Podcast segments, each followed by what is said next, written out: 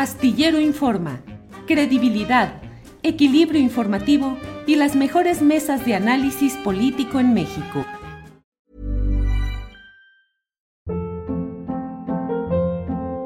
Hold up. What was that? Boring. No flavor. That was as bad as those leftovers you ate all week. Kiki Palmer here, and it's time to say hello to something fresh and guilt-free. Hello Fresh. Jazz up dinner with pecan-crusted chicken or garlic butter shrimp scampi. Now that's music to my mouth. Hello Fresh. Let's get this dinner party started. Discover all the delicious possibilities at hellofresh.com. Hey, it's Ryan Reynolds, and I'm here with Keith, co star of my upcoming film, If, only in theaters, May 17th. Do you want to tell people the big news?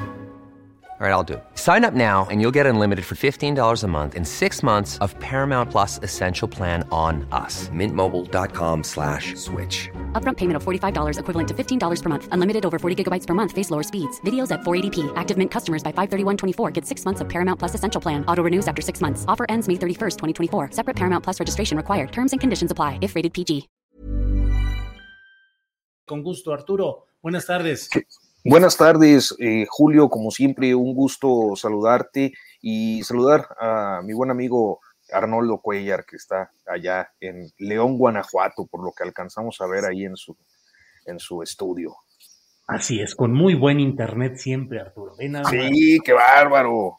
Eh, Arnoldo, Arnoldo Hola. Cuellar, director Ya de ni, la burla, ya ni la burla, perdona, pero bueno. aquí- aquí No, de veras se ve muy bien tu, tu imagen y mucha claridad. Se ve que hay una buena. No, no, no. Saludos, Arnoldo. Buenas tardes. Ya me puse de acuerdo con el señor Slim y creo que las cosas van mejorando paulatinamente y poco a poco. Espero que el presidente haga lo mismo con algunos de sus interlocutores. Saludos Sí, sí, a los sí. dos. Un gusto. Platícales de nosotros también al señor Slim para que también nos tenga una buena corriente de internet, un buen servicio. En fin. Bueno, seguramente en un ratito más debe estar por llegar ya el camarada Temoris Greco. eh, ya está por ahí conectándose. Pero Arnoldo, comienza, por favor, por decirnos cómo has visto todo este tema en lo general de lo que está pasando Rusia-Ucrania. Camarada Arnoldo Cuellar, dinos cómo ves todo este tema. No, bueno, el, el internacionalista está ausente, pero le entramos al quite.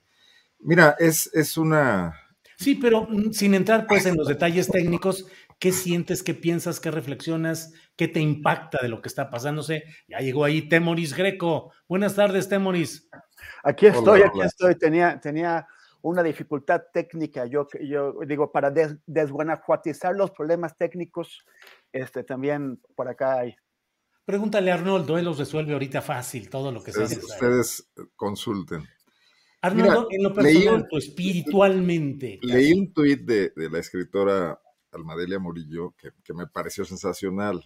Le, le puse like y lo retuiteé, que decía, ¿qué es esto? Guerra en Europa y pandemia. Es, es- el principio del siglo XX otra vez, ¿no? Es algo que nos, que nos retrotrae a cosas que, que quizás equivocadamente considerábamos superadas, ¿no? Y, y vemos que, bueno, es una ilusión. Ni, ni el tema de la globalización, que incluso es lo que permitió la rápida difusión del, del virus SARS-CoV-2, ni el tema del el nuevo orden global comercial dictado por el capitalismo rampante, parece que nos, que nos sacan de, esas, esos peligros que han asolado a la humanidad hace mucho tiempo, ¿no? Es más, me puse a leer una historia de la Primera Guerra Mundial para ponerme un poco en ambiente y ves que la suma de equivocaciones de los políticos complicaron cosas que de por sí ya estaban muy tensas y arrastraron a pueblos enteros a sufrir las consecuencias, ¿no? Eh, Es una sensación eh, muy oscura la, la que se tiene en estos momentos y de nada sirve que, o es peor, incluso lo, lo agrava, esta posibilidad de tener en tiempo real la información y el ataque y el bombazo y lo que está ocurriendo ahí digo, no sé, no sé si nos sirva de mucho, quizás para despertar algún tipo de conciencia global de rechazo a la guerra, pero esto nunca ha impedido que los intereses geopolíticos eh, se conmuevan por este tipo de cosas, ¿no?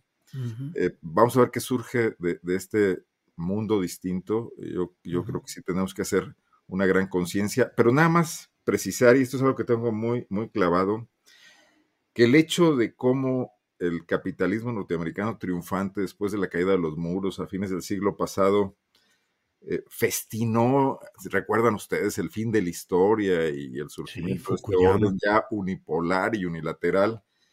¿Cómo, ¿Cómo se parece tanto a lo que pasó en Europa después de la Primera Guerra Mundial y el no darle un lugar a esa Alemania que empezaba y trataba de surgir y que cayó en, primero en la crisis económica brutal y luego en el autoritarismo extremo, ¿no? Y creo que alguien como Putin surge precisamente de, esa falta de visión y de, la humillación que muchas veces sometieron a la, a la ex república, a la ex Unión de Repúblicas Socialistas Soviéticas, estas potencias, a grado tal de, querer meter a la OTAN prácticamente hasta Moscú, ¿no? Yo creo que con muy poca visión de, los profundos asuntos históricos que seguramente Temoris podrá explicar mejor que yo, que subyacen ahí, ¿no? En, ese, en ese lugar de Europa donde se han gestado tantos conflictos. Gracias, Arnoldo. Arturo Rodríguez, el enfoque que quieras, el geopolítico, el histórico, el jurídico o el espiritual, ¿cómo estás viviendo todo este proceso de lo que sucede en Ucrania, pero pues que nos está impactando a todos? ¿Cómo lo vives? ¿Qué reflexiones tienes? Bueno, eh, a mí me, llama mucho la atención la forma en la que la comunicación juega un papel muy importante en estos tiempos. y creo que eh, no lo había observado de manera tan clara eh, la búsqueda de construir una percepción a partir de mensajes, de videos, del uso de las redes sociales, como lo ha hecho particularmente el, el presidente ucraniano, este, y eh, naturalmente como eh, refleja también la forma en la que eh, observamos esos mensajes políticos que nos impiden, dada habida cuenta de la, del inmediatismo que caracteriza las comunicaciones de estos tiempos, pues los fondos que nos permitan comprender mejor eh, situaciones, eh, contextos, eh, antecedentes e, e, intereses, sobre todo intereses que puede haber detrás de una situación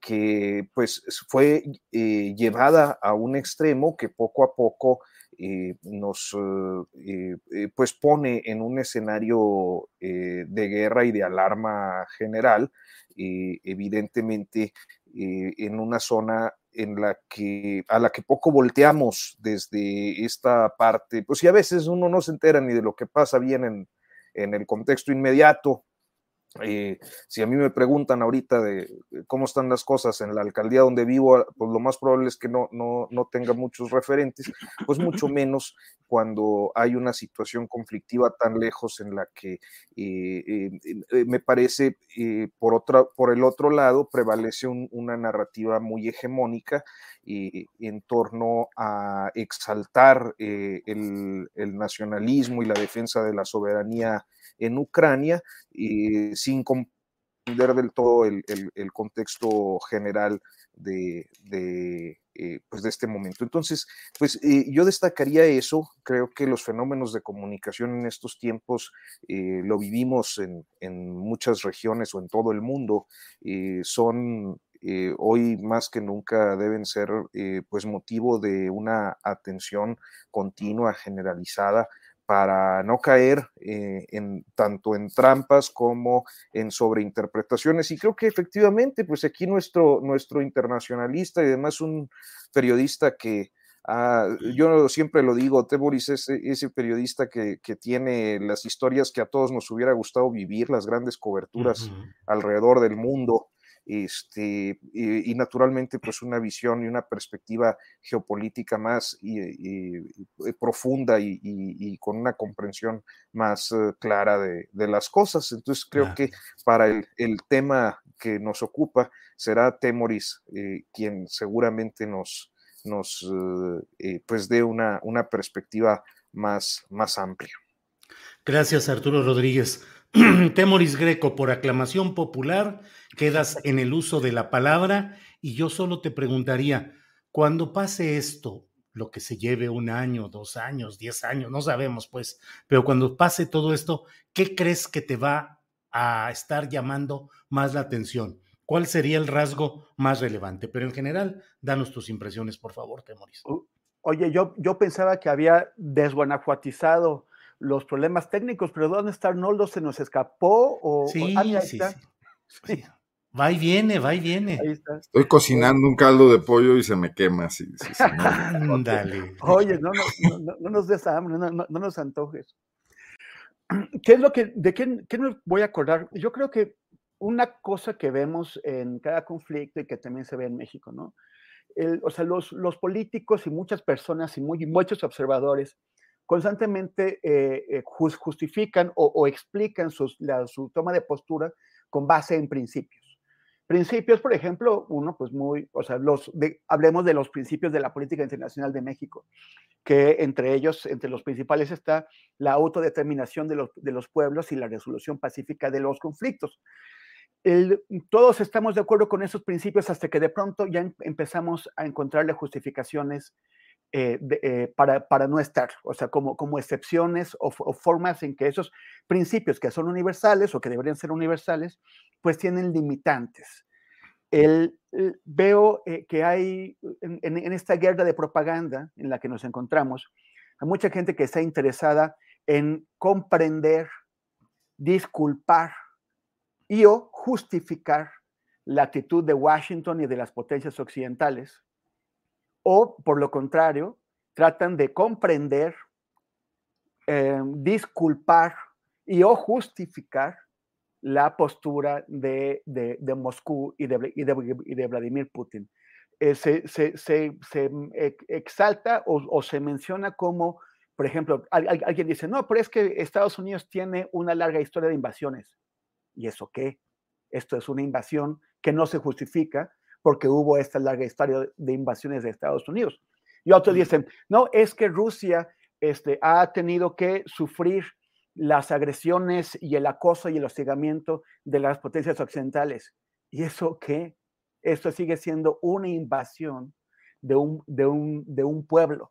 Esta renuncia a los principios o esta eh, relativización de los principios que los principios se aplican cuando me convienen y cuando no, no.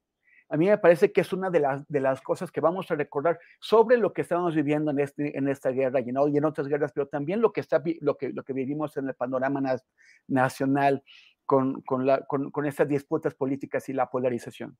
El, lo, que, lo que ocurre en, en Ucrania es, eh, se llama en, en teoría política una guerra de proxies. Eh, no, existe una traducción de proxy al español, pero es más o menos como un tercero. Es esa cuestión que, desde la Guerra Fría, Rusia o, la Unión Soviética antes, pero finalmente el imperialismo ruso, se enfrentaba al imperialismo estadounidense a través de otros, a través de, de, terceros, nunca directamente, porque entonces eso llevaba pues el peligro de una guerra nuclear. Entonces, por un, un, ejemplo de guerra de, de, proxy es Afganistán, donde eh, en los años 80, donde Estados Unidos apoyó a las, a las guerrillas afganas hasta que lograron vencer a los soviéticos. O al revés, o Vietnam, en donde Rusia no, no mandó soldados, pero sí apoyó al, al, ejército vietnamita y al Vietcong para, hasta que derrotaron y, echaron de ahí a los, a los estadounidenses. Y, el caso más clásico de guerra de, de, proxies es eh, Angola, donde eh, tropas cubanas apoyaron al gobierno angoleño eh, y, tropas sudafricanas apoyaron a la, la, guerrilla angoleña, pero detrás de ambos estaba de un lado la Unión Soviética y los Estados Unidos. Lo que estamos viendo ahora es una guerra de proxies. Pero en estas guerras de proxies, entre los imperialismos, el imperialismo ruso y el imperialismo yanqui, se utiliza el territorio de los pueblos y las vidas de las personas para dirimir los problemas entre las potencias. Y es lo que está pasando ahora. Aquí hay un tema de imperialismo ruso muy antiguo, del que los ucranianos quieren escapar. Históricamente, desde hace siglos, eh, los, los rusos han tratado de, someter a Ucrania y, esto llevó hasta, hasta la masacre de tres millones y medio de personas que hizo Stalin mediante el hambre en los años 30 para, para someter a los ucranianos. Y los ucranianos ya están hartos de esto. Y, y, para, para, escaparse, pues acuden al, al enemigo de, de, Rusia, que es Estados Unidos y sus aliados, que dicen, claro, vente para acá, yo te apoyo, te vamos a meter a la OTAN. Y, y el problema es que tratar de meterlos a la OTAN fue lo que terminó de darle el pretexto a Putin, porque es un pretexto, y eso quiere, quiero que quede clarísimo, para, porque Putin está en el esfuerzo de restablecer la hegemonía rusa que, que, eh, que, retrocedió tras el colapso de la Unión Soviética.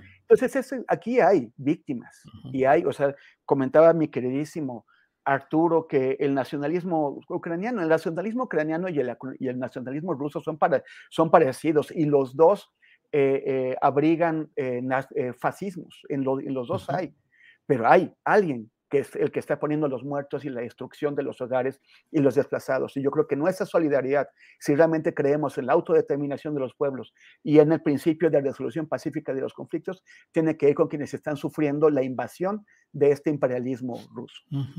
Bien, gracias, Temoris. Em, Arnoldo Cuellar, antes de que se queme el caldo de pollo. Ya, lo arreglé. ah, bueno, bueno.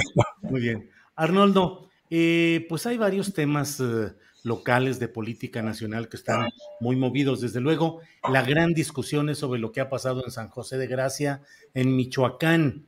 No hay cuerpos, no hay delitos, no hay las evidencias físicas completas, pero ¿qué sucedió? Y hay una palabra que luego nos van a desmonetizar en este eh, en esta oleada de YouTube. Señas.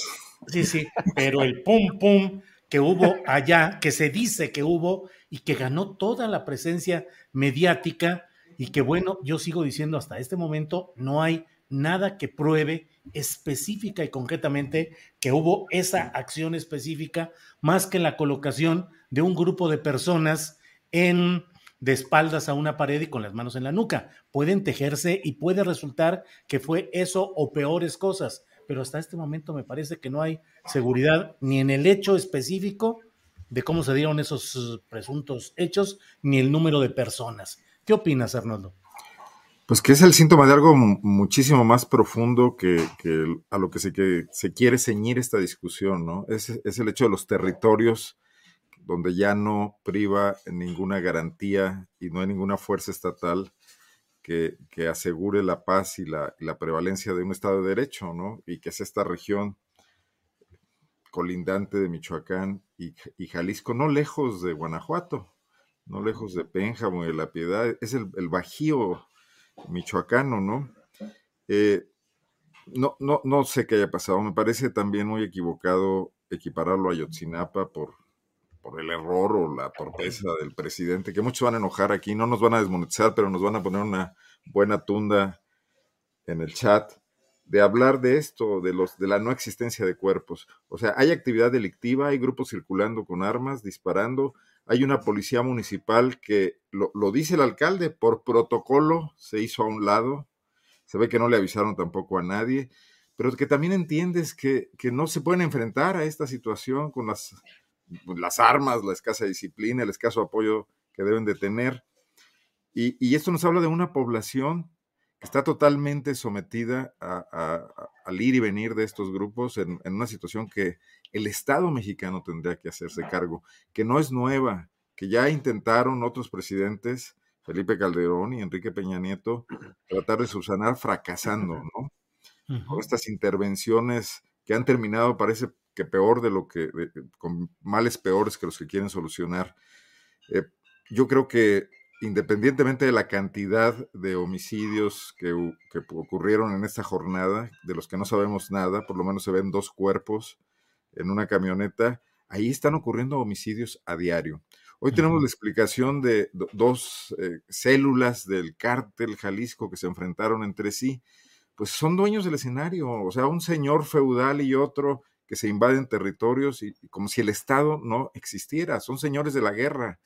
A eso nos estamos enfrentando. Frente a temas incluso mucho más graves que esto, como el hecho del reclutamiento de, incluso de menores de edad, de niños soldados, que ha sido documentado por algunas organizaciones, como por ejemplo Redim, que está ocurriendo ahí precisamente en Michoacán. Entonces, me, parece terriblemente grave y reducir la discusión al tema de lo que el video muestra o de que el presidente dijo esto que, que, será coyuntural y que mañana dará paso a otro eh, debate cuando surja otro video de otra cosa, me parece terriblemente pueril y muestra de, la escasez de profundidad del debate público nacional que anda buscando cómo saltar de un otro tema para trincherarse y lograr lo que cada quien considera que son sus objetivos políticos, pero no preocuparse de fondo por una situación que es real y que está afectando a muchísimos mexicanos, michoacanos, etcétera, ¿no? Gracias, Arnoldo. Arturo Rodríguez, tu reflexión, por favor, acerca, pues en sí, de lo sucedido, pues, en San José de Gracia, pero también de su tratamiento mediático y, como dice Arnoldo, lo que está en el fondo, más allá de si lo que sucedió en San José de Gracia es de tal cuantía numérica o no, y fue con cierto procedimiento o no. Tu reflexión, por favor, tus palabras, Arturo. Y mira, creo que es un, asunto muy complicado y muy escabroso de, resolver. Y yo me parece, eh, primero, pues eh, sorprendente que un episodio así haya ocurrido y eh, pueda ser prácticamente borrado, así como en las películas, con unos limpiadores este, criminales muy sofisticados o yo qué sé. Y sí, a lo largo de los años, de estos pues 16 años eh, de violencia exacerbada en este país, y las historias de, levantamiento de, caídos, fíjate cómo estoy buscando puras palabras que no sí, sí, me perturben al algoritmo. este, eh, suelen, suelen ir y venir con mucha frecuencia, ¿no? y, y además tiene cierto sentido en la medida en la que, bueno, pues a veces uno, eh, en especial, bueno, en lo personal, cuando yo me encontraba en zonas donde, eh, pues vivía en la región noreste, en particular Tamaulipas, Nuevo León, Coahuila, Chihuahua, Sonora, que eh, pues fue la zona donde yo cubrí durante, digamos que los primeros años de, este proceso de descomposición y violencia en México, y eh, eran muy frecuentes estas historias y también eh, ciertamente verosímiles en la medida en la que uno eh, pasaban horas y, los tiroteos estaban por ahí, por todos lados, este, sonando, la gente aterrorizada y al último había una o dos bajas reportadas. Eh, entonces era, era, un poco raro, ¿no? Como que dices, oye, tanto, tanta cosa que traen para esa mala puntería. Eh, y eso me lleva a una segunda reflexión que se concatena de algún modo con mi primera intervención en este espacio que tiene que ver con los fenómenos de comunicación y de comunicación política, eh, porque me parece que en eso se inscribe el asunto de este video tan, tan polémico de estos días y eh, e, e independientemente de, lo que lleguen a concluir las investigaciones en, estos días de manera ya definitiva, eh, creo que sí hay una intencionalidad eh, en que estas cosas se difundan. ¿Cuál es? Yo lo desconozco, podemos aventurar un montón de hipótesis, pero me parece que eh, en estos tiempos no podemos eh, pues descartar los fenómenos de, guerra psicológica y, de eh, condiciones este, inclusive de presión o, de mensajes implícitos al Estado mexicano con sus diferentes órdenes y, de gobierno y para alguna eh, algún propósito naturalmente perverso. Eh, yo, yo lo inscribo un poco en eso eh, y también, pues sí, como parte de una situación continua y generalizada de inseguridad, un Estado que ha sido incapaz de garantizar la, la seguridad de sus ciudadanos y que contiene el Estado mexicano en diferentes niveles y pues a personas que eh, no me cabe la menor duda eh, han alentado la, la, percepción por una parte y por otra la, situación de violencia que padece el país. Gracias, Arturo. Temoris Greco, ¿qué opinas sobre lo sucedido en San José de Gracia, el manejo mediático que se dio, lo que está en el fondo y el volumen, me parece a mí, legítimo, pero bueno, el volumen legítimo de la preocupación, no necesariamente la partidizada o con sentido electoral, pero sí la preocupación general sobre lo que está sucediendo, pues no solo ahí en esta parte de Michoacán, sino en muchas partes del país. Temoris, por favor. Bueno, pues hubo, hubo esta, eh, esta, este, esta, exageración o esta manipulación eh, de, datos no comprobados al, estilo al que ya estamos acostumbrados. Esto, pues, no creo que le haya sorprendido a nadie que, que, lo hayan hecho así. Lo que me llama la atención es el, el, el manejo del asunto, el manejo en, en, en términos de comunicación de este asunto por parte del gobierno porque de pronto veo una, una, disputa por si fue un fusilamiento o no. y, y, se dice que no fue, que no dispararon de manera sincronizada, sino que el, rival del, pelón, que el pelón es el que, el que, el que llegó con su grupo de, guardaespaldas a, este funeral y que fueron asesinados aparentemente, pues eh, se, según esta versión oficial, el, el primero, el rival del pelón, le disparó a él y luego ya sus, sus compañeros, los del rival, les, les, dispararon a los demás hombres así como, como, por, como, en, como por reflejo. Pero, ¿y esto qué? O sea, si, los, si fue un fusilamiento en forma en donde alguien dijo, eh, apunten, eh, disparen, fuego, uh -huh. o no, a mí me parece que es poco relevante y es como, no sé qué es lo que están disputando ahí porque finalmente es el, la ejecución a sangre fría de lo que parecen ser, hay, hay que verificar la cifra o, ellos tendrán que verificar la, la, cifra, pero en principio se mencionan 17 personas, incluido el pelón. Ahora, esto ocurre sí en, en un escenario de vacío de autoridad, pero ¿por qué se produce ese vacío de, de autoridad? A mí me llama la atención. El tipo este, el pelón, se supone que fue que, que, violó la prohibición o la amenaza que existía de muerte sobre él, de, de no ir a, a, a, San José de Gracia. Y lo hizo porque murió su madre y, y él quiso asistir al, al, funeral y para hacerlo fue acompañado, según parece, de una fuerza de, de 16 hombres, que asumo que venían armados, porque si no, entonces, ¿para qué los llevas? Claro. De, de 16 hombres. Y, y, esos hombres pues fueron eh, sometidos por una fuerza superior que es la que supuestamente los asesinó. ¿Cómo se pueden mover desde Colima hasta este pueblo, en Michoacán? 17 hombres armados sin que haya, sin que, sin que se den cuenta eh, las, las, autoridades, sin que los intercepten, sin, sin que se pregunten qué va a pasar sin que digan, uy, sin que haya un trabajo de inteligencia que sepa que el, la, el desplazamiento de una fuerza, de un grupo, hasta, hasta una población como esta, que está tomada por el grupo contrario, que, que, no, que, no, que no se prevea que va a haber un enfrentamiento. ¿Cómo pueden movilizar el grupo que estaba en control de San José de Gracia a una fuerza tan superior a los 17 hombres que estaban ahí, como para no darles ninguna oportunidad de, de responder? Y, y, todo esto ocurre y pasan horas y horas y horas uh, sin que eh, intervengan las autoridades, sin que si, ni, ni, siquiera se dé noticia, sin que las, la policía local dé noticia de lo que, de lo que había pasado.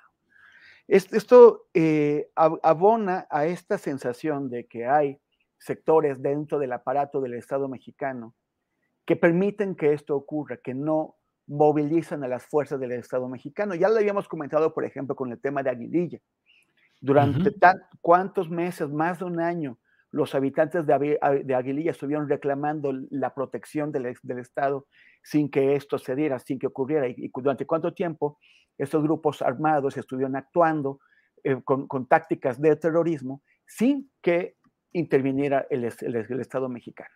Aquí hay, más allá de, de, de un problema de capacidades del, del Estado, sino de la indecisión del Estado para actuar o de una obstaculización interna para que el Estado aplique su fuerza. Claro. Bien, gracias, eh, Temoris. Gracias por esta intervención. Arnoldo, dentro de otros temas que están pendientes en la discusión actualmente, pues está este tema de de lo sucedido en Veracruz. Y no me refiero solamente a lo jurídico, donde la Suprema Corte de Justicia de la Nación ha dicho que eh, echa para abajo el delito de ultrajes a la autoridad, sino la reacción y la respuesta del propio gobernador que dice que hoy o mañana va a presentar una, una propuesta para, digamos, reformular la misma idea con otra etiqueta y otra presentación, pero persistir en ese mismo tema. En general, Veracruz, complicado, el gobierno de Cuitláhuac García, ¿cómo lo ves, cómo lo valoras? ¿Qué opinas en general, Arnold? Planning for your next trip? Elevate your travel style with Quince. Quince has all the jet-setting essentials you'll want for your next getaway, like European linen, premium luggage options, buttery soft Italian leather bags, and so much more. And it's all priced at 50 to 80% less than similar brands. Plus, Quince only works with factories that use safe and ethical manufacturing practices. Pack your bags with high-quality essentials you'll be wearing for vacations to come with Quince. Go to quince.com slash trip for free shipping and 365-day returns. Hey, it's Ryan Reynolds, and I'm here with Keith, co-star of my upcoming film, If, only in theaters May 17th. Do you want to tell people the big news? All right, I'll do it. Sign up now and you'll get unlimited for $15 a month in six months of Paramount Plus Essential Plan on us. Mintmobile.com slash switch. Upfront payment of $45 equivalent to $15 per month. Unlimited over 40 gigabytes per month. Face lower speeds. Videos at 480p. Active Mint customers by 531.24 get six months of Paramount Plus Essential Plan. Auto renews after six months. Offer ends May 31st, 2024. Separate Paramount Plus registration required. Terms and conditions apply if rated PG.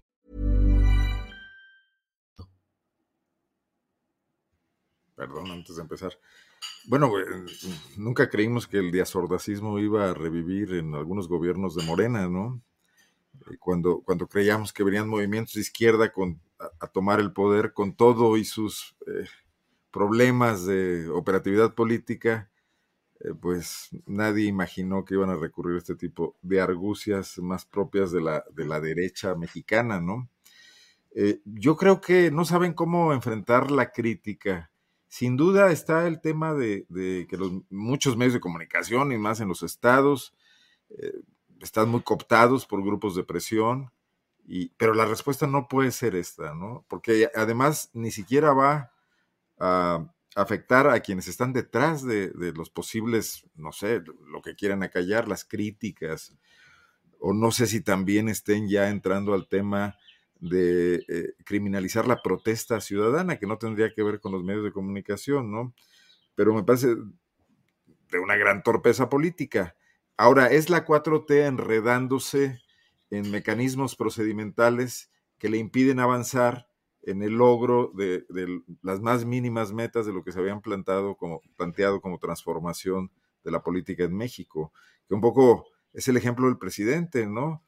Eh, peleado con Loret de Mola y Carmen Aristegui y, dejando de ver la gran cancha, el gran escenario donde hay intereses mucho más profundos y está eh, eh, un poco como Putin en, Kiev, ¿no? Eh, enredado en escaramuzas. Digo, ojalá siga enredado en escaramuzas y no haga más tropelías, pero veo una gran falta de estrategia y una sobreabundancia de reacciones de táctica defensiva que no eh, tendría nada que ver con un movimiento que ganó en las urnas, que representaba una gran esperanza de modificación de temas de los que los mexicanos estaban hartos y que está una tras otra, y yo creo que seguramente hablaremos del tema Scherer y compañía y la mafia de abogados, donde, donde parece que son también células de un mismo cártel enfrentándose, igual que en Michoacán, eh, que traba cualquier posibilidad y cualquier esperanza de que lo que significaba Morena como evolución política se concrete y que además nos entrega a eh, una competencia entre fuerzas políticas profundamente desgastadas, donde no hay ni a quién irle. Este tema, que obviamente no me metí al escenario veracruzano porque desconozco muchos detalles, no quiero ser tampoco, eh, eh, ejercer ya no el chilangocentrismo, sino el, el guanajuatocentrismo, pero que creo que está pasando en muchos lados del país, ¿no? En Zacatecas, eh, bueno, y desde luego, esto no quiere decir que los gobiernos panistas y puristas lo estén haciendo mucho mejor, Julio, ¿no? Bien, Arnoldo, gracias. Eh, sobre este mismo tema, Arturo, ¿cuál es tu opinión, por favor? Y de, perdón, Julio, eh, eh, eh, estamos hablando de, ya no de Michoacán, este, el caldo de pollo. De caldo de pollo, de caldo de pollo, no, no es cierto, Arturo. Estamos hablando de Veracruz acerca de esta supresión por parte de la Corte del delito de ultrajes de la autoridad y cómo vemos a Veracruz en lo general y a su gobernador Cuitláhuac García. Pues mira, eh, o sea, yo creo que todos estos, eh, cuando, a ver, lo, porque me da pena, pero total, pues ya hace muchos años, pero cuando yo estaba joven, pues siempre, este, con frecuencia, no con frecuencia, pero varias veces fui víctima de los operativos policíacos. Había ya en Saltillo, de donde yo soy, y unos operativos, unas redadas antipandillas y buscaban cualquier pretexto. Yo tengo muy presente, sobre todo pues, a los muchachos que vivíamos en barrios, eh, cómo nos formaban y, nos pasaban a la báscula y a veces, eh, pues eh, sin más, nos, nos trepaban a las patrullas, este, pues obvio, con un, un afán recaudatorio. Generalmente pues éramos adolescentes, jovencitos que estábamos jugando por ahí en medio de la calle con la pelota, pues porque pues porque no había parques, no, no había dónde más y pues ahí era donde jugábamos. Y eso y no fue, eh, me parece que mi primera experiencia, o sea, hubo varias que siempre eh, asimilaban un montón de cargos, en este caso administrativos, eh, en los que pues decían, por ejemplo, este, ingerir bebidas embriagantes en la vía pública, ebrio y escandaloso, ebrio y rijoso, insultos a la autoridad, faltas a la autoridad, etcétera. Y entonces te hacían una listota que pues elevaba los, los costos de la multa. Y, al final tú decías, oye, pero pues si yo no le hice nada, o yo no le grité, o no me resistí al, al, arresto, etcétera, pero pues ahí no importaba, ¿no? Porque al último, pues ellos eran los policías y tú tenías que pagar, o sea, lo de siempre. Y me parece que en este caso lo que estamos viendo es eh, eh, eso mismo, pero en una condición ya de, competente al derecho penal, no como una falta administrativa que se resuelve con una multa, sino como una fórmula de coerción eh, que quizás, y, esta sería la única explicación que tengo a esa defensa denodada que hace del asunto el gobernador veracruzano, es que eh, se debe a que, mm, dadas las condiciones tan eh, mediocres de los eh, ministerios públicos y las fiscalías generalmente para la persecución de los delitos, pues, este resulta cómodo para encarcelar gente, así sea, se vayan en el montón algunos de manera arbitraria. La constitucionalidad del asunto me parece pues que ya está resuelta, fue la Suprema Corte quien ayer eh, pues eh, declaró eh, inconstitucional esto y las consecuencias son graves por este encaprichamiento del gobernador. Estamos hablando de más de mil detenidos que no sabemos quiénes son, quiénes son víctimas de un acto arbitrario y quiénes auténticamente pudieran haber sido delincuentes que fueran o debieran ser, haberse sometido a un proceso de investigación para determinar su responsabilidad y que van a quedar libres por esta, por esta mala conducción del, del gobernador Cuitláhuac, que además sigue obstinado en el asunto. Creo que el caso de Cuitláhuac García refleja lo que ha pasado muchas veces en, la cosa pública en México, pero en particular que le ha pasado, eh, le pasó al PAN cuando se convirtió en, partido gobernante y le ha pasado a Morena y a la coalición que respalda al presidente López Obrador, donde gente que puede ser bien intencionada, ingenua, este, no maleada, eh, termina cometiendo excesos, errores tremendos de cálculo político eh, y eh, atropellos auténticamente, violaciones a la ley, violaciones, faltas al Estado de Derecho. Esto de, de, hablar de Estado de Derecho a mí siempre me llama mucho la atención porque los políticos lo usan como si los ciudadanos tuvieran que obedecer la ley en un Estado de Derecho cuando quienes tienen, cuando hablamos de Estado de Derecho, estamos hablando de que son los gobernantes quienes tienen que hacer y cumplir la ley primero que nadie. Y en este caso lo que vemos pues es lo contrario, un, gobernador eh, eh, eh, poco experimentado, ingenuo, que se mete en complicaciones por todas partes y este tipo de cosas con frecuencia acaban, acaban mal. y entonces, pues eso es lo que veo eh, en este momento en el caso de Veracruz, con este asunto y con otros, pero bueno, en particular con este, creo que las consecuencias de este encaprichamiento, eh, eh, yo no tendría elementos para pensar por qué otra razón está obstinado, este encaprichamiento pues va a tener consecuencias funestas para, para ese Estado. Gracias, Arturo Rodríguez. Eh, Temoris Greco, ¿cómo ves este tema en sí? Eh, pues el encaprichamiento, como dice Arturo, de mantener finalmente la postura, pero algo que también se ha planteado ya por parte de Arturo y de Arnoldo, esa contradicción, digamos, o esa falta de continuidad doctrinal en administraciones pues supuestamente de izquierda, como debería ser la de Veracruz con Cuitláhuac García, y que sin embargo se empecinan en este tipo de eh, señalamientos jurídicos, de proclividades de castigo a la población, eh, que pareciera ir en contra de lo que debería postular gobiernos de izquierda. Temoris, por favor, tu punto de vista. Pues es que se, le, se quedaron sin, sin, sin el delito de deportación de armas. O sea, ya, ya, ya no es tan fácil que, o sea, durante muchos años, muchas décadas, la incapacidad de la policía para hacer su trabajo debidamente, para reunir las pruebas que le hacen falta para, eh, para meter a la cárcel a alguien, pues siempre lo que, lo que hicieron fue eh, eh, acusar a, alguien de tener, de, llevar armas de uso prohibido o le sembraban droga, que es lo, típico. Pero recientes reformas legales han cambiado eso, ya, ya no es tan fácil. Y, y entonces necesitan otro truco. Necesitan ahora eh, acusarlo de ultrajes a la autoridad. Creo que no hemos mencionado que el delito del que estamos hablando, que ya fue anulado por la, por la Suprema Corte, es el de ultrajes a la, a la, autoridad, que una de las cosas que señala la Suprema Corte para anularlo, además de la, de la afectación a las libertades, que sean garantizadas por la Constitución. Eh, también está que es un delito, o sea, está en el texto muy mal definido, es como muy amplio, muy es cualquier cosa, que es eh, obstaculizar la acción de la autoridad o incluso hacer sentir incómodo a, la, autoridad en, el, ejercicio de, su labor. Y esto significa que eh, un policía te puede acusar en Veracruz de cualquier cosa. O sea, literalmente de, o sea, puede llevarte detenido y son penas de dos a cinco años de prisión, que con algún tipo de, de agravantes puede ser de cinco a siete años de prisión, o sea, que te quedas en el bote sí o sí.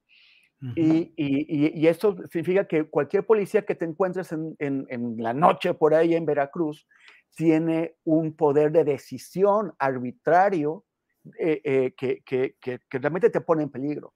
Entonces ahí te pueden extorsionar, te pueden detener, te pueden encarcelar, te pueden hacer cualquier cosa. Cuando eh, hicimos con, Ojos de Perro, con mi colectivo, estábamos, fuimos a varias localidades de Veracruz haciendo este trabajo sobre periodistas asesinados. Y, y en, en, Tierra Blanca preguntamos, bueno, aquí, ¿cuál es el grupo criminal dominante? O sea, ¿es, es, es Jalisco, o, son los losetas. Y nos dijeron, no, aquí el grupo criminal dominante es la policía municipal. Pues sí. En, en, e, en esa misma época, Arturo Bermúdez era secretario eh, durante el gobierno de, Duarte, Arturo Bermúdez era el secretario de, Seguridad Pública y el secretario de Seguridad Pública está ahora en el bote porque él comandaba un escuadrón de la muerte que se dedicaba a, a secuestrar personas y luego las asesinaba. O sea, le pedían el rescate, lo cobraban, pero nunca entregaban a la víctima, lo, hacían cachitos. Entonces, e, ese, ese es el tipo de agentes municipales y estatales que el gobernador Cuitláhuac García pretende que tengan gran poder de decisión sobre, sobre las personas. O sea, no es, no es solamente, no sería solamente irresponsable y autoritario si tuviera una policía eficaz, decente y honesta. No, eh, tienen unas policías que no han sido limpiadas y que están repletas de criminales. ¿Qué demonios se imagina el gobernador al tratar de poner a los habitantes del estado de Veracruz y a quienes visitamos el estado de Veracruz en manos de esas personas? Mm. Gracias, Temoris. Bueno, son las 2 de la tarde con 45 minutos en Astillero Informa y en esta mesa sobre periodismo. Así es que vamos a entrar a algunas otras cosas. Arnoldo, eh, déjame meter, eh, incorporar este tema que puede parecer eh, pues muy frívolo, pero no deja de, establecer la relación política de algunos personajes con su audiencia. La alcaldesa de Cuauhtémoc en la Ciudad de México aventando pelotas con billetes amarrados a, ahí acomodados en la pelota para que la gente brincara y viera si le llegaba la pelota con su billete de a 500 pesos. Hoy en dos ocasiones han buscado a declaraciones de la señora Sandra Cuevas, la alcaldesa de Cuauhtémoc en la Ciudad de México, pero pues se ha negado y ha tratado de escabullirse por todos lados, pero no deja de ser como un exceso ya de la frivolidad y la ligereza. ¿Qué opinas, Arnoldo? Bueno, es que no conoces al alcalde de Guanajuato, Alejandro Navarro, seguramente. ¿Qué hace? A ver, platícanos. Bueno, eh, acaba de, de mandar a toda la fuerza municipal y a las estatales a escudar o escoltar, vigilar la inauguración de la tienda de un famoso rapero guanajuatense, que si no han oído hablar de él, no los culpo, que se llama Santa Fe Clan, uh -huh. que, que, que, ya ha hecho varias hazañas como eh, atascar de público hasta los excesos la Feria de León, y, y, y bueno, aquí es muy famoso en la región, eh, además tiene un gran contacto con el público, y el alcalde Alejandro Navarro del PAN lo ha, se retrata con él, va a sus conciertos, ha ido fuera de, del estado, a, Mon, a, Nuevo León, a Monterrey, a otros lugares. Pero bueno, no solo eso, es el alcalde que quiere construir el nuevo Museo de las Momias, que es un gran negocio, que las usa como marketing del municipio y las lleva al rally y a la Feria de León, etcétera, como si fueran suyas. Pero parece una nueva estirpe de políticos. Además ganó su reelección y además es tiktokero entonces hay ahí unas agencias que están haciendo el gran negocio de la vida, que toman ejemplos, no sé si de Samuel eh, García y su esposa, eh, para, para, venderles a los políticos ahora una nueva forma de conectar con, con, sus audiencias, que ni siquiera son audiencias políticas, pero que les, les traen fama y los posicionan, les dan recordación de sus nombres y que luego parece que en algunos casos hasta funcionan electoralmente. Eh, por si faltara en la frivolización de la política que tenemos, ¿no? Eh, pero bueno, ni, nadie se está haciendo cargo de esto, no los partidos políticos. Bueno, recordemos el episodio Palazuelos, que terminó mal para Movimiento Ciudadano, pero que estaban eh, enganchadísimos a llevarlo adelante. Eh, sin duda esta mujer no lo hace sin pensarlo, sin duda lo mide y, y calculan que el beneficio puede ser mayor que el costo en las cosas que ellos buscan, que no es dar resultados ni gobernar bien. Nadie está pensando en gobernar bien. Lamentablemente, nadie. Y aquí incluyo al presidente de la República, porque si la mitad de las, de las situaciones que el presidente de sus mañaneras establece como posibles ilegalidades o complicidades o, o corrupción, las persiguiera el Ministerio Público mínimamente, tendríamos otro panorama y no nada más esta especie de de columna política en la peor tradición mexicana en la que a veces se convierten los monólogos del presidente, ¿no? Entonces, no, no me extraña, pues, Julio, que, que, que esté ocurriendo y, y, y, y, tampoco veo a los medios reaccionando eh, para ponerle un alto a este tipo de políticos. Creo que estamos enredados en la misma vorágine y cayendo también en, en este juego, en la búsqueda de esas audiencias que a lo mejor estos políticos nos dan. Eh, y, y, todos contribuyendo a que una política que en México nunca ha sido excelsa, y, y dejémoslo claro, y nuestra democracia uh -huh. tampoco nunca ha estado muy depurada, incluso en los mejores momentos de ella, que pueden ser los de la alternancia en el 2000 y ahora en 2018, este, pues caiga a, a, a niveles en los que en otros países eh, ya hemos visto lo que puede provocar. Nada más una reflexión, eh, el cómico o, o, o hombre de, de medios, Zelensky está resultando una revelación ahora como líder político, según leo sí. en varios ensayos eh, en medios, ¿no? Espero sí. que algún día pase eso, ¿no?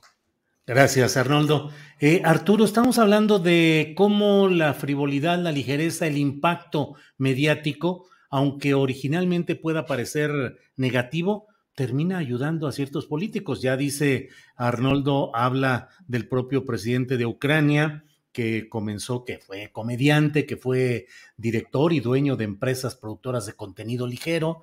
Eh, hemos visto a Palazuelos, hemos visto a Donald Trump, hemos visto, y ahora tenemos a esta alcaldesa de Cuauhtémoc, Cassandra Cuevas, arrojando pelotas con billetes de a 500 pesos pegada a esa, a esa pelotita.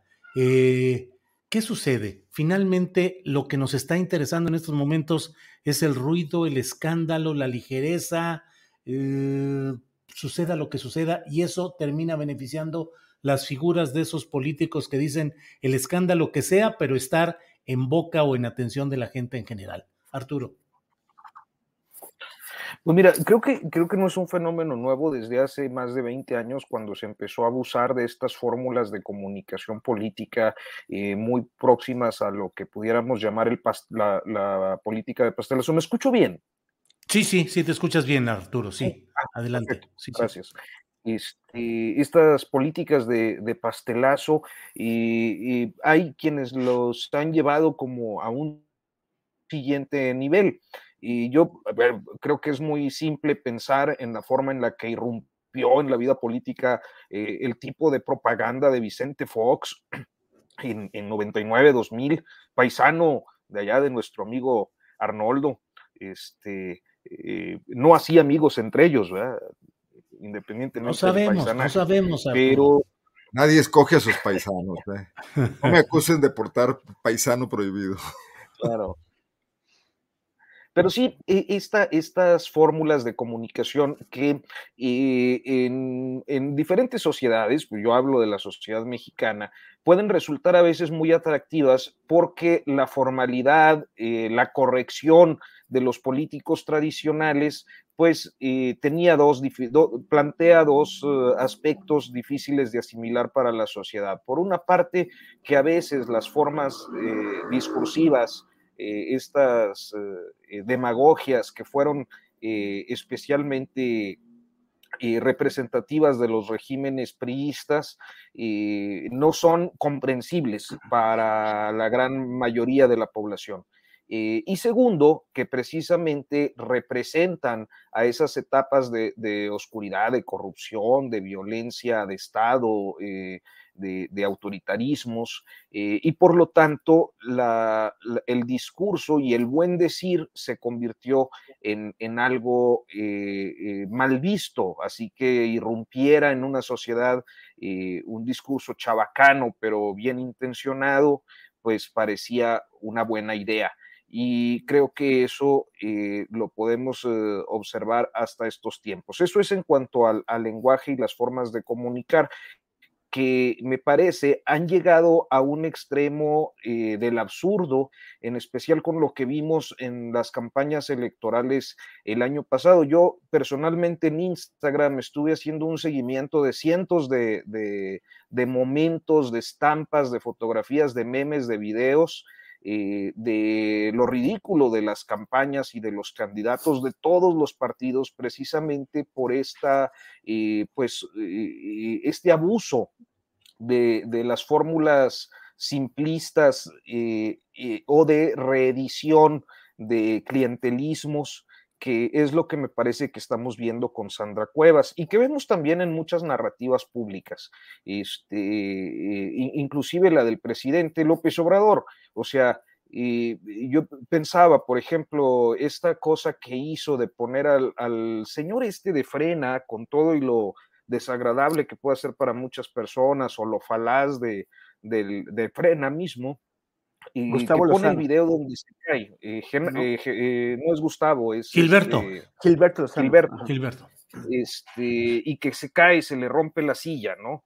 Este, pues es política de pastelazo, como aquellos que también el fin de semana aprovecharon para estarse burlando de la secretaria general de, de Morena por esta caída que tuvo, sufrió eh, durante un foro allá en, Puebla.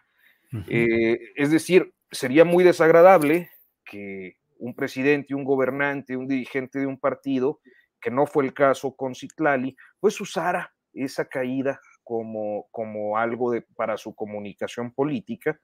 Este, y del otro lado vemos estos, e, estos intentos de reedición del clientelismo, Eh, yo creo que es, uh, bueno, a mí bajo ninguna circunstancia, si yo fuera político, se me ocurriría hacer algo así, ¿no?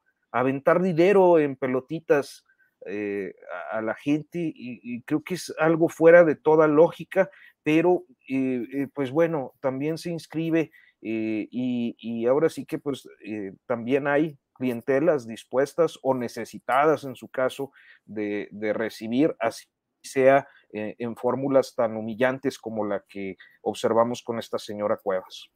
Gracias, Arturo. Temoris Greco, ¿qué opinas de este lanzamiento de dinero en pelotitas de parte de la alcaldesa de Cuauhtémoc, Sandra Cuevas, y en general de todo ese estilo farandulero de lograr atención que finalmente la logran? Pues estamos hablando, por ejemplo, de ella, pero ¿cómo ves todo ese fenómeno o proceso, Temoris? Pues que qué bueno que no se le ocurriría a Arturo aventar esas pelotitas ni nada por el estilo, porque lo queremos como periodista, no como político. Este, sí, sí es como, hay, hay una, ya, ya, lo habíamos comentado, lo comentamos durante las campañas del año pasado. Eh, hay, hay, esta tiktokización de la política, que es básicamente que, que, a muchos candidatos que no tienen nada que decir, que no tienen discurso, que no tienen proyecto, que no tienen nada, porque como vimos el, el año pasado, eh, los que tenían proyecto en realidad eran los que repetían el proyecto definido por el presidente.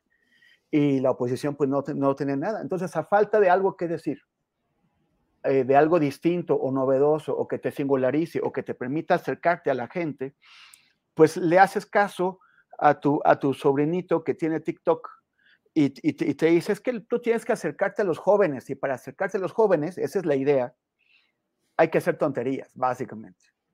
Y, había, creo que eh, ya, ya, le había comentado que eh, estuve viendo eh, ahora en diciembre que ganó Gabriel Boric, ganó las elecciones presidenciales en Chile. Es un hombre de 35 años, su equipo es menor. Camila Vallejo, que es una de, de sus cercanas, tiene 32. Mucha gente alrededor de ellos es menor de 30 años. Y ellos hicieron campañas, campañas eh, jóvenes, campañas frescas, pero campañas con contenido.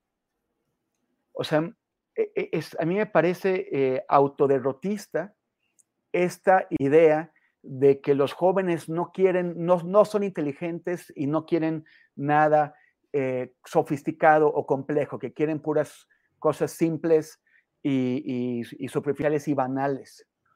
quienes, quienes acudan, los candidatos que acudan a ese expediente, al de presentar cosas simplonas y banales a los jóvenes porque creen que van, que, así se, eh, los van a, van a, llegar a ellos. Ojalá que, lo, que la juventud les dé un buen bofetón y les diga, oye, estamos bastante preocupados por el futuro de nuestro país y del mundo para que tú nos vengas con tonterías.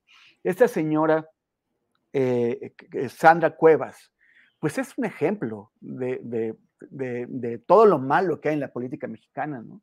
Una señora que se, que se sube al ladrillo y ya enloquece, que, que, que, que se siente que es eh, em, actriz de, cine recibiendo eh, un, un, galardón en Hollywood, que, golpea policías, que trata de, de, arrebatarle al gobierno central de la ciudad el control de, de zonas para favorecer a sus, a sus eh, amistades o, gente asociada en el, en el ambulantazgo, eh, que, que, que, para, que, que, echa a perder deportivos nuevos solamente para, para enmendarle la, la plana a su antecesor, eh, y, que, y que ahora hace esta tontería, locura de, o sea, totalmente, o sea, parece que se cree reina eh, inglesa en el siglo XVI, aventándoles mendrugos de pan a los, a los pobres y, o sea, es, es como, como vergonzoso, eh, pero también ah, qué, qué, tan representativo es de lo que está pensando la clase política que, que, tiene que hacer para ganar el favor de los votantes. Yo espero que haya una reflexión ahí y que vean muchísimo más, más a para ver cómo se hace una buena campaña y no a, seguir haciendo el ridículo, avergonzándose ellos y avergonzando eh, a, la, ciudadanía mexicana haciendo estas tonterías. Temoris, muchas gracias. Bueno, pues hemos llegado al final precisamente ya de nuestra mesa de periodismo, así es que, pues Arnoldo Cuellar, Gracias por esta ocasión. Son las 3 de la tarde, pasada 3 de la tarde. Gracias, Arnoldo, y buenas tardes. Chun Chun, el micrófono. Déjame, déjame hacer alusión a tres comentarios del chat que están muy simpáticos. Uno dice que, somos, somos una mesa de derecha que no se reconoce. No nos queremos reconocer. Hay que salir del closet. Sí, sí, sí. Eh, otro, otro internauta dice que, que, mi ego no cabe en la pantalla, lo cual lo tomé por un elogio a la calidad de mi internet. ¿eh? y finalmente hay quien me dijo que o atiendo la cocina o atiendo las noticias y acepto la, la, crítica. Eso tiene Claro, atendió la, la, cocina, prefiere la cocina, Arnoldo. gracias y saludos a todos. A ti, al contrario, Arnoldo. Arturo Rodríguez, como siempre, muchas gracias por la participación de hoy. Gracias, Julio. Gracias, Temoris, Arnoldo. Este, fíjate que decía yo, eh, la política del pastelazo, nada más añadiría, es también una suerte del sube Pelayo sube, ¿no? Ese programa muy humillante. Este, creo que eh, a veces en estos procesos clientelistas eh, veía yo una pregunta en el chat que si repartir dinero no eran también programas sociales. Este, pues sí, sí es un programa social cuando tiene unas reglas de operación, cuando tiene un marco jurídico, cuando el acto de autoridad está fundado y motivado en la ley pero esto de las pelotitas yo no creo que tenga, eh, hace unos días Julio dabas una, una explicación muy clara y contundente sobre lo que puede y no puede hacer. Eh, fue algún viernes, quizás el antepasado, lo que puede y no puede hacer un gobernante, el que sea. y, y lo que puede hacer es lo que dice la ley y lo que no puede hacer es lo que no dice la ley ¿no? es, es, así de sencillo. Y yo no creo que haya ninguna disposición normativa que siquiera pueda prestarse a interpretación para decir, bueno, esto de las pelotitas tiene este fundamento.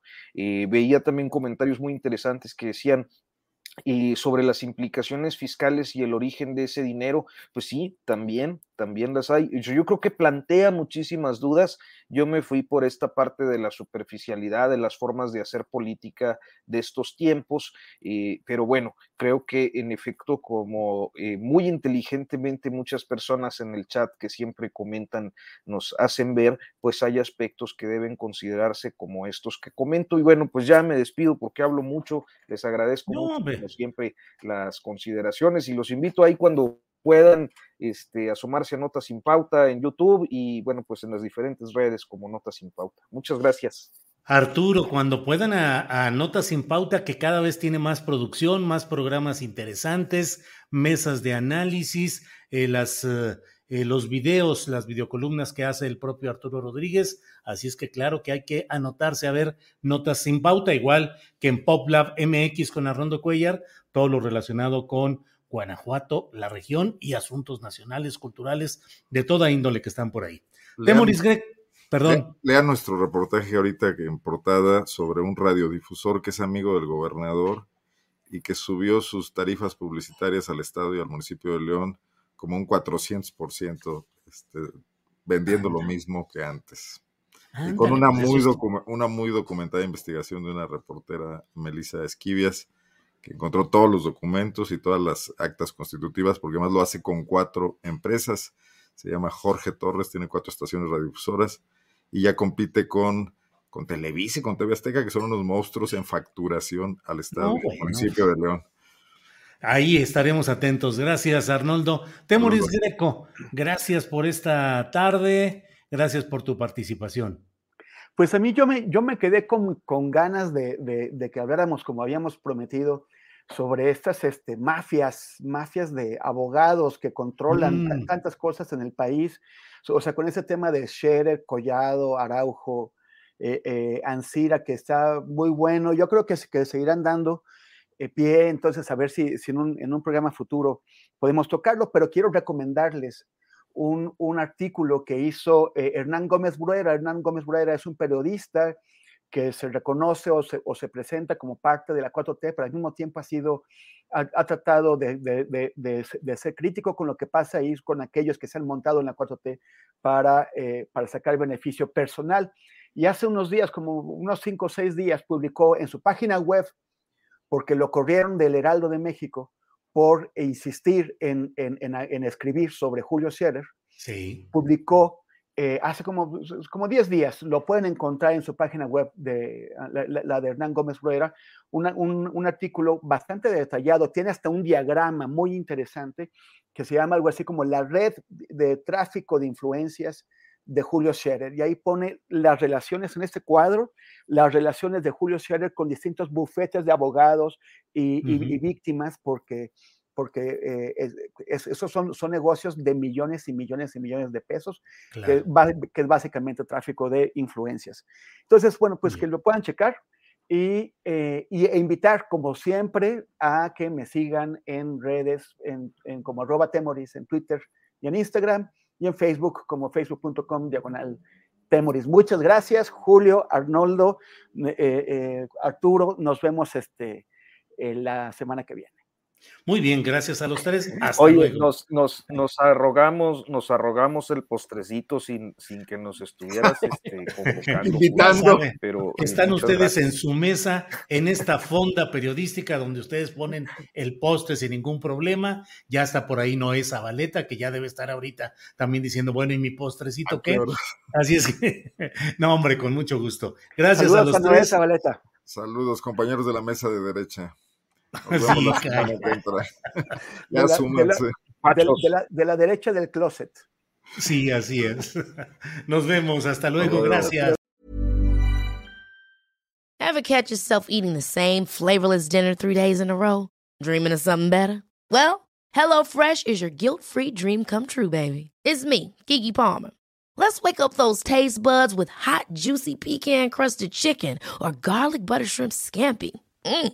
Hello Fresh. Stop dreaming of all the delicious possibilities and dig in at HelloFresh.com. Let's get this dinner party started. Hola, buenos días, mi pana. Buenos días, bienvenido a Sherwin Williams. ¡Ey! ¿Qué onda, compadre? ¿Qué onda? Ya tengo lista la pintura que ordenaste en el ProPlus app. Con más de 6.000 representantes en nuestras tiendas listos para atenderte en tu idioma y beneficios para contratistas que encontrarás en aliadopro.com. En Sherwin Williams somos el aliado del PRO.